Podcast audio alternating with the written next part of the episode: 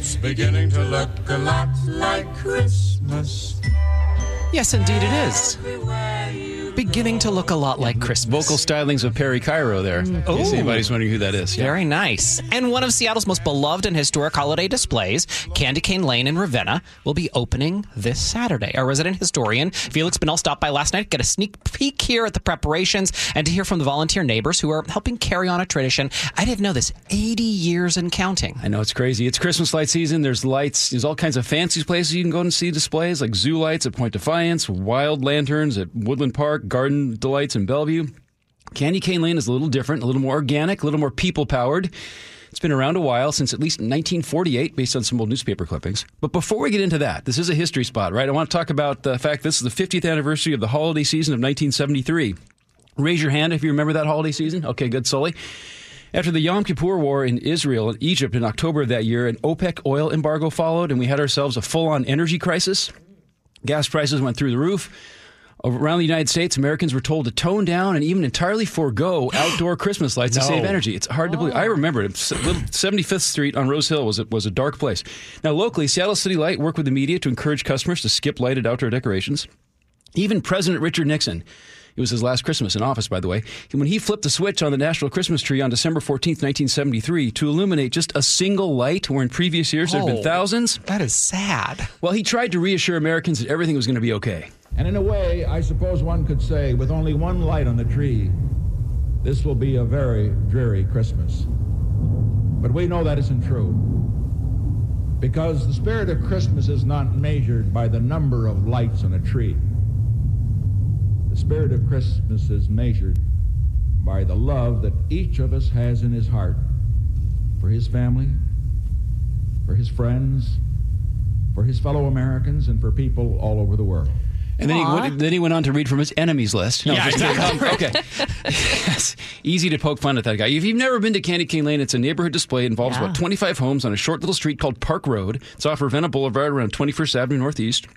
This is just north of Greek Row and down the hill toward U Village. I've been going there to see the display for at least 40 years, but I went out in the dark and cold last night to get my first look ever at the preparations for the big opening this coming Saturday. Now, the exact origins of Candy Cane Lane are a bit of a mystery. It might have been 1948. That's when holiday lights on Park Road were first mentioned in the Seattle Times. Or it might have been during World War II when non lighted decorations were a fact of life during wartime blackouts. Now, if his, his history does seem related to outdoor holiday decoration contests the Seattle Times ran every year from 1927 to 1968, and Candy Cane Lane won that contest on many occasions. The physical evidence that ties it all together, and this is the inspiration for the name, the big metal candy canes you'll see there, one at each house on the lane. This is Candy Cane Lane resident Maggie Sweeney, who's lived on the street since 2001. if you look, every house will have a candy cane, and it, it looks just like an old metal pipe that's painted. And uh, when people move, that is the one thing that stays with the house. And so many of us have original, these original old candy canes. Um, and that is how this lane got to be called Candy Cane Lane because everybody had those. See how professional you hear me saying cool in the background because I'm a good I do the professional same radio thing, professional. though. No, no, no, no. It, You're it supposed to just nod your head, but I always go, ooh, wow. Anyway. It's What like a treasure trove for a historian, though. And, and it's literally made from Did a, you like, ask if you could touch the candy cane? I got to touch the candy cane. Yeah, it's made like six feet of old six inch diameter stovepipe you'd see connecting a wood stove to a chimney, like off a hardware store oh, shelf from the 40s. Now, Maggie Sweeney says one story is that those candy canes were first made during World War II for a non lighted display during the blackout. There's no proof of that, but I love that story. Now, along with the metal candy each house also has a particular set of decor- decorations installed and maintained by the family that lives in that house. You know, lots of painted plywood reindeer and that kind of thing. Then there's a community community decoration in the traffic circle at the top of the lane. That's kind of the main gathering spot. Features a big rotating structure spun by an electric motor hidden in the holly bush with colorful decorative panels and lighting. And the, the theme this year is the Nutcracker. And there's Christmas carols playing on one of those old six CD changers and blasting from outdoor speakers at two locations along the lane. Now, if all of this sounds sophisticated and high tech, then I'm not doing a very good job. Um, Maggie Sweeney says Candy Cane Lane, in her words, is homespun. If you're looking for a big light display, this is not where you're going. You're going to come here for tradition. You're going to come here for community. Most of the people walk through um, the little store across the street. they do a big hot chocolate and coffee stand during Candy Cane Lane, and we like to pass out candy canes. The one thing we don't do is we don't accept any money. We're we've really stuck to the whole non-commercial aspect of of being just a neighborhood place. And we, we use LED lights now too, in case anybody's wondering. everything's At one point, someone accused us of being the Las Vegas of Seattle. Is that a bad thing? Um, What a sick burn. Merry Christmas. Now, Joseph Manalang uh, is one of the organizers. Back in October 2009, he and his wife, who was pregnant with twins at the time, unsuspectingly bought their house on Park Road. You know, it's not called Candy Cane Lane the rest of the year. They were man. told about Candy Cane Lane, but they didn't really get it until they came back to take a look in person that December. I'm like, sure, I like Christmas. I'll put up some lights, but I had no idea until we walked the street what was going on. And we were like, oof, you know, what did we get ourselves into? You know, and Listen to you. I know. I got. I got to get a better microphone. I'm. I'm. I'm or, or a longer pole. To put. Anyway, Joseph loves it now. He's one of the biggest boosters of the work parties that have happened the past two weekends. That will culminate this Saturday morning in time for a 4 p.m. official start on Saturday afternoon. It's just a really special neighborhood. It's one of these occasions I'm visiting this little community and I'm jealous of the people who live there and get to do this stuff. It's all because of a Christmas light display that dates back to the Truman administration. We'll say, yeah, it's a gift to, to the community, you know, give something for people to, to celebrate. But I think it's really a gift to us. So because of Candy Cane Lane, we all come together, we all decorate our houses, we all decorate this circle as a community. Um, because of that, we know all of our neighbors. You know, that, that's got to be rare in this time in Seattle. Who knows all their neighbors? My kids have been in half these houses. Um, everybody gets along. I mean, it's it's it's pretty cool. You know, and they get kind of stressed out by the time the thing's all over, or if someone's stolen the Grinch again, or if a party bus shows up in the middle of the night. There, you know, it, it has its downsides too, but overall, it's a very positive thing. Now, it opens this Saturday, runs through January 1st. Lights are on from 4 to 11 on Fridays and Saturdays, 4 to 9.30 the rest of the week. They do collect food donations for the food bank. They, they collected something like two tons last year. They don't collect money. They want, they want uh, non-perishables. And uh, there's walk-only nights on the 7th, 14th, and 21st of December. And December 7th, the Husky Marching Band will be there. Fun. Joseph Manalang says there's nothing like standing there at the Park Circle, Park Road Lane there in the circle with uh, tequila being played by the Husky Marching Band and all the lights flashing and everything. Great, great, amazing Seattle, very Seattle, very special local place. I love it. Lane. Yeah. Feliks Banel, thank you very much for giving us the history on Candy Cane Lane. You bet. Three teenagers who escaped from the Echo Glen Detention Center in Snoqualmie are expected to be charged today.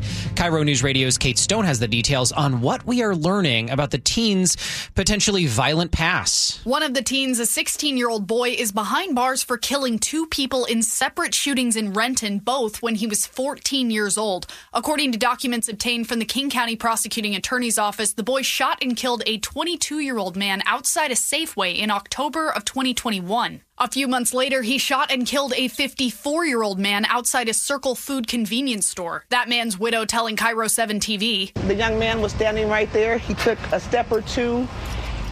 He got his attention in some way, and he turned around and he shot him. He laid right here. The kid got in the car and they drove off. In both murders, investigators believe the teen did not know the victims and shot them after a short verbal confrontation. The other two alleged escapees from Sunday night, one 16 year old and one 17 year old, were involved in separate prison riots at Echo Glen Children's Center, according to court records. One of those riots happened last August and involved five boys, including the 16 year old who was also a convicted murderer. The Jason Rantz show on KTTH obtained recordings of 911 calls made by an Echo Glen staffer. We need um, uh, law enforcement backup immediately. It reportedly got so bad that at one point riot gear was suggested. They are currently rioting and trying to attempting to escape from the back court courtyard. Okay. And they're breaking the uh, exterior glass and trying to throw the glass at the staff. And during a different riot this past April, police say the 17 year old boy kicked a Snoqualmie police sergeant and spit on a King County deputy. Sunday's escape marks the fourth such incident in the past two years. Snoqualmie resident Jason Len says, Uh, it's troubling. Um, I would hope and expect that uh, they would find maybe solutions. It comes just six months after seven other teenagers broke out of the facility. When it happened back in May, Ryan Schmidt with the King County Prosecutor's Office says the teens ambushed a female staffer. drag her into one of the cells and locked her in, and then leaves with the rest of the, the respondents in the the victim's car. Those teens were all recaptured within about 36 hours, but it still has has Snoqualmie residents like Kim Jones on edge. She tells KIRO 7 TV. We don't know how dangerous they are, what they were in for. It's a complicated situation because they are youths, and we are obviously hoping that these kids are getting the rehabilitation that they need. The Washington State Department of Children, Youth, and Families, which runs Echo Glen, confirms the medium maximum security facility is, quote, not fenced, but is bordered by natural wetlands. The department says it is designed to be a quote, therapeutic environment for young people. But some neighbors, like Jason Len, wonder how effective that is. Some of the barriers and surrounding areas have been brought into question. I know some of the people who volunteer at the complex say that uh, it's understaffed. The campus is surrounded by the neighborhoods of Eagle Point, Astor Creek, and Deer Park. Following the breakout in May, residents were able to opt in to new notifications through the Alert King County system that provides specific warnings about any escaped juveniles. Nearby homeowner Jim Gray saying, I think it's rare, but more than you would really like to have, but police seem to be having good control on that. Nearly two years ago, officials announced they were implementing a number of security changes after another high profile breakout of five teens. Those changes included a key card controlled video activated gate, as well as upgraded staff training protocols and a deep dive security audit. But it's unclear how much progress, if any, has been made since then. Calls to state officials have not been returned. Meanwhile, Jim Gray says he's on alert. My wife last night just said, you know, make sure everything's boarded up and uh, be secure. Kate Stone, KIRO News Radio. And we will be tracking today's court appearance for those teens and keep you posted on charges and how that story develops as well. Welcome back to Seattle's Morning News. I'm Travis Mayfield in for Dave Ross. Uh, Colleen O'Brien is here along with Chris Sullivan as well.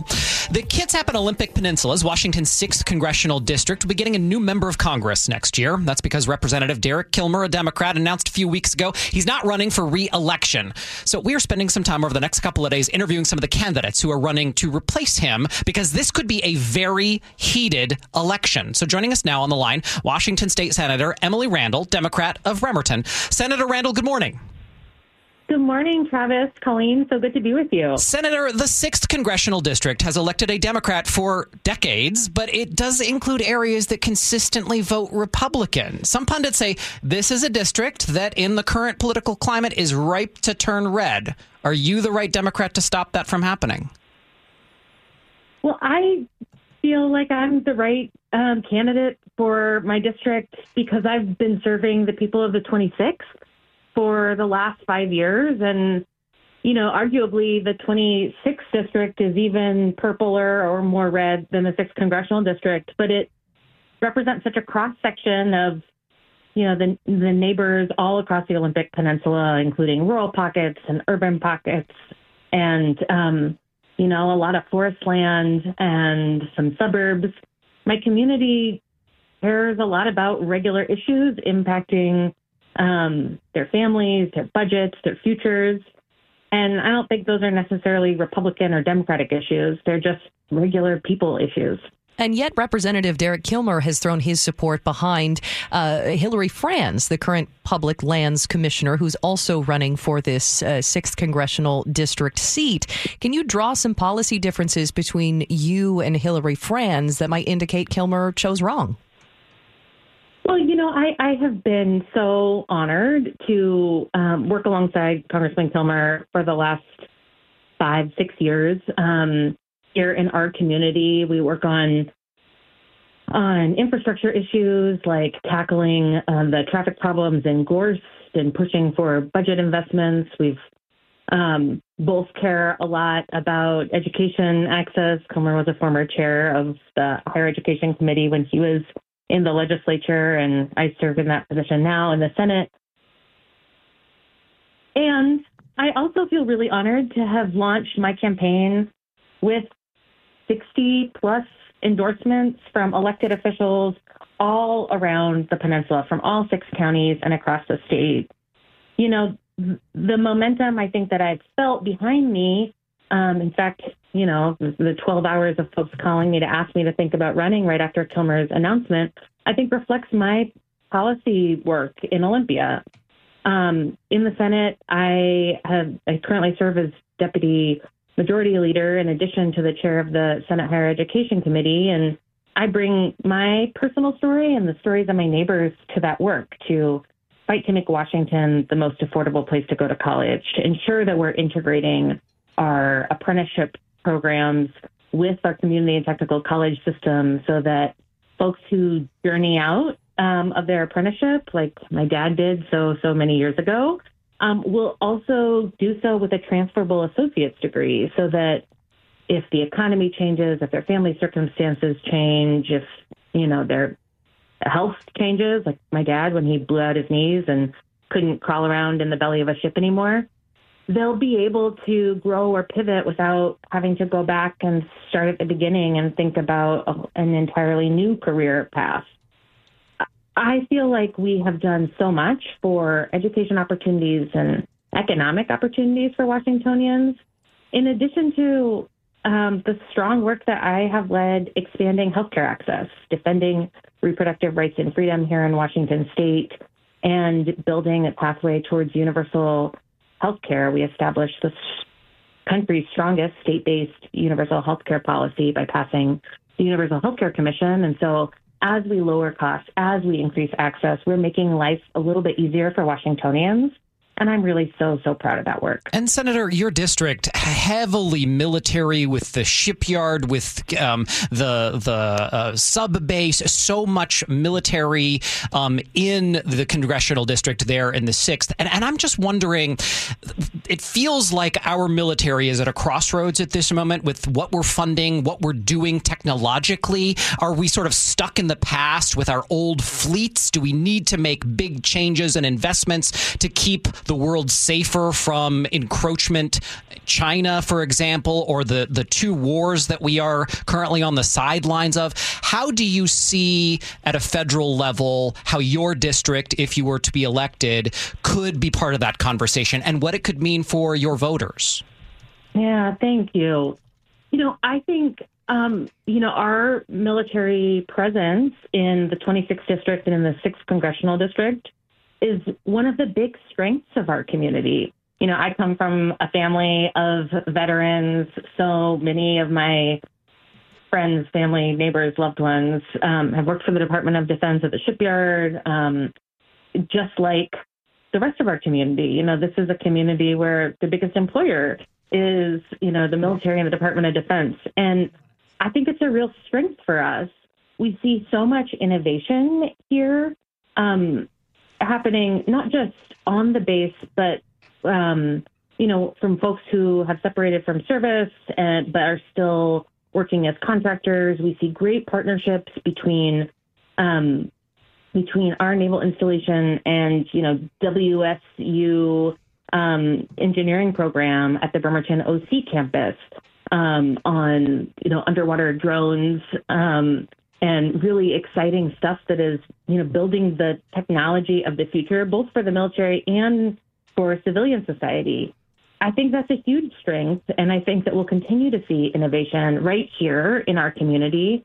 And what we need is someone you know, who will fight for the resources that our neighbors need in Washington, D.C., and I'm excited to support that work. Speaking of resources, a big part of the 6th Congressional District is the ferry system, which is an absolute mess right now, with only, what, 14 out of 21 in service right now. So tell me what proposals you'll bring to Congress to help this situation. Yeah, thank you. You know, the ferries, I, one of the reasons that I went to Olympia in the first place, um, and that I was excited to serve on the transportation committee and to serve as one of the lead negotiators of the Move Ahead Washington infrastructure package was because our ferries needed attention. It's staffing, it's capital, it's um, so many years of decades, really, of deferred maintenance and underinvestment. And so while we have seen record investments in our ferry fleet here in Washington in the last five years, that that construction can't happen fast enough to um, allow neighbors to to see um, that work, uh, you know, in their everyday commutes. My wife commutes to Bothell um, every day for work, and she used to take the Edmonds to Kingston ferry home. And now she drives around both ways because the one boat schedule and the smaller boats means So, what will really happen in Congress then? Is Yeah. it funding? Is it? Uh, I guess I'm looking for a proposal from you. You talk a lot about Sure. what's being done and what's what people feel in Bremerton, but I want to hear solid policy issues. Yeah, I think we definitely need federal funding to help support um, new construction of vessels. We've poured a ton of money in in Washington State. We need federal investments to allow us to build faster. I think there are some other staffing challenges that um, you know we could use some flexibility from the um, um, from the feds to help us solve. You know, some pockets of folks who aren't eligible for work on the ferry service that we'd like to see ease. I think there's some questions about um, international ferry construction that are worth pursuing. I'm not saying right now that we need to open the doors to allow um, you know construction to happen in any country around the world, but I think it's important for us to explore those options because right now we're really limited, and so neighbors are looking to the BC ferry system and seeing um, construction happening so much more quickly, and really wanting to know why we aren't able to do that too. State And so Senator- work State Senator Emily Randall, pardon me, thank you very much for joining us. Democrat of Bremerton, running uh, to represent Washington's 6th Congressional District to replace Derek Kilmer. We appreciate your time this morning. Thanks so much. Time for your daily dose of kindness now, brought to you by Heritage Homecraft. One group goes above and beyond to help others, traveling the world to serve communities in need. CBS's Wendy Gillette joined them for a journey in Plettenberg Bay, South Africa, east of Cape Town. 20 year old college student Mikkel Boyson wiped away tears as she heard clearly for the first time in two years. It's amazing. As a child, Boyson discovered she had a hole in her inner ear. She underwent multiple surgeries and wore hearing aids, which worked well until she lost them in an accident. The audiology office in Plettenberg Bay, South Africa, where she lives, closed, leaving residents with no options. Hearing the Call, an Indiana based nonprofit, recognized the need and arrived this fall to provide free clinics and hearing aids. These hearing aids are actually the life changing, meaningful because this will really change my life. Audiologists from across the country volunteer with the organization, donating their time and expertise to give the gift of hearing. They create what they call hearing smiles, the moment when patients can finally hear well or even for the first time. Hearing is such an amazing sense, and these people have lost it, and then we're able to help them uh, get part of that back.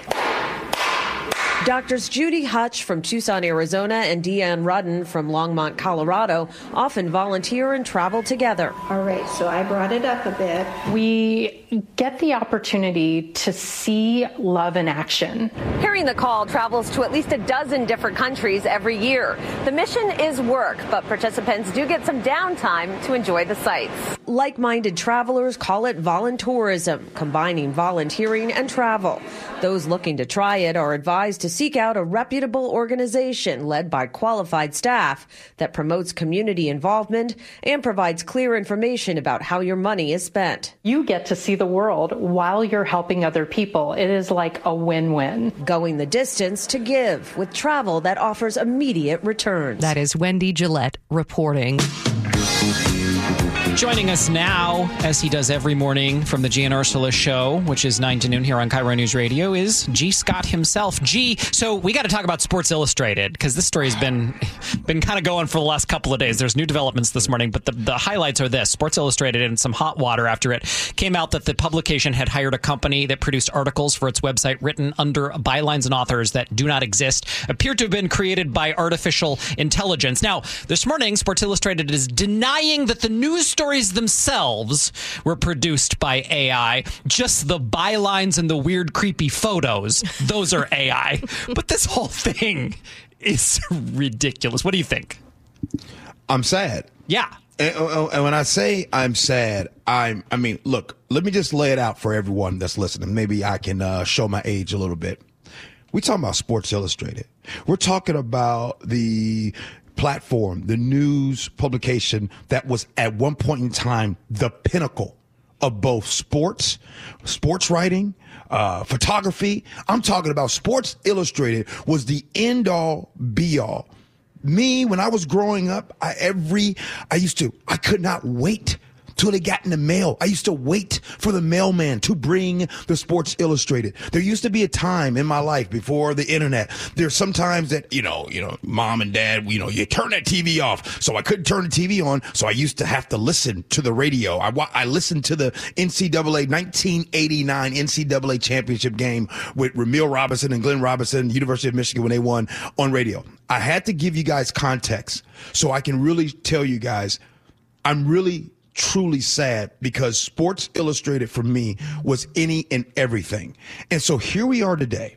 You mean to tell me Sports Illustrated? You, I mean, don't get me wrong. I mean, I, I get it. You know, you guys are kind of become obsolete with everything else. Times are changing. You guys are kind of like the converse of the shoe industry kind of right now. But you mean to tell me you generated headshots, AI generated headshots, then you created fake writer profiles, and then you was gonna keep it going. It was all good until somebody said something. And then when they said something, Colleen, they deleted it. and then There's the and evidence. then they come out, uh, you know, actually it was a third party company that did that. Is that where we at, Sports Illustrated? Yeah. Is that where we are? We're at the point where when something happens, you're telling us, you're telling little old me, you're talking to me, that, oh, sorry, Gee, I know you used to love us, but uh, yeah, that was a third party. Well, Colleen, we're I'm in the sad. age of no accountability, right? Like nobody wants to take accountability for their mistakes, and I just I think it's going to take a coalition or a group of journalists to push back against AI. I'm not sure what's out there right now. I know Society of Professional Journalists and a lot of those organizations are saying, "Hey, we need rules, we need guidelines," because if you claim to be a journalistic magazine, as Sports Illustrated has been for many decades, then you need to adhere to those standards. And it does. I, I read the first sentence of this scandal and went, Yeah. "Well." Yeah, that doesn't even make sense. No journalist Yeah, would no. ever go, yeah, yeah, this is cool. Yeah, let's not tell people this is AI gen. No. Journalism is about truth and transparency, and they've broken that very top first tenet of that. So Sports Illustrated should be ashamed, and we should begin to form coalitions around how are we going to handle AI because we need it. Right? Well, Journalism isn't lucrative anymore. A lot of these publications are struggling to stay awake. So we need help but we also need rules and guidelines and transparency so people know what they're reading and who it's from. individual journalists, right? They just aren't what uh, they're not that much anymore because we have Twitter, you have Facebook, you have all of these huge platforms, right? That all of us are going to. Then you have the platforms that are on there. And so what's happening is is you're just having different writers for different publications or, or on different platforms. And so to what you to, to to piggyback on what you're saying, Colleen, I totally agree with you.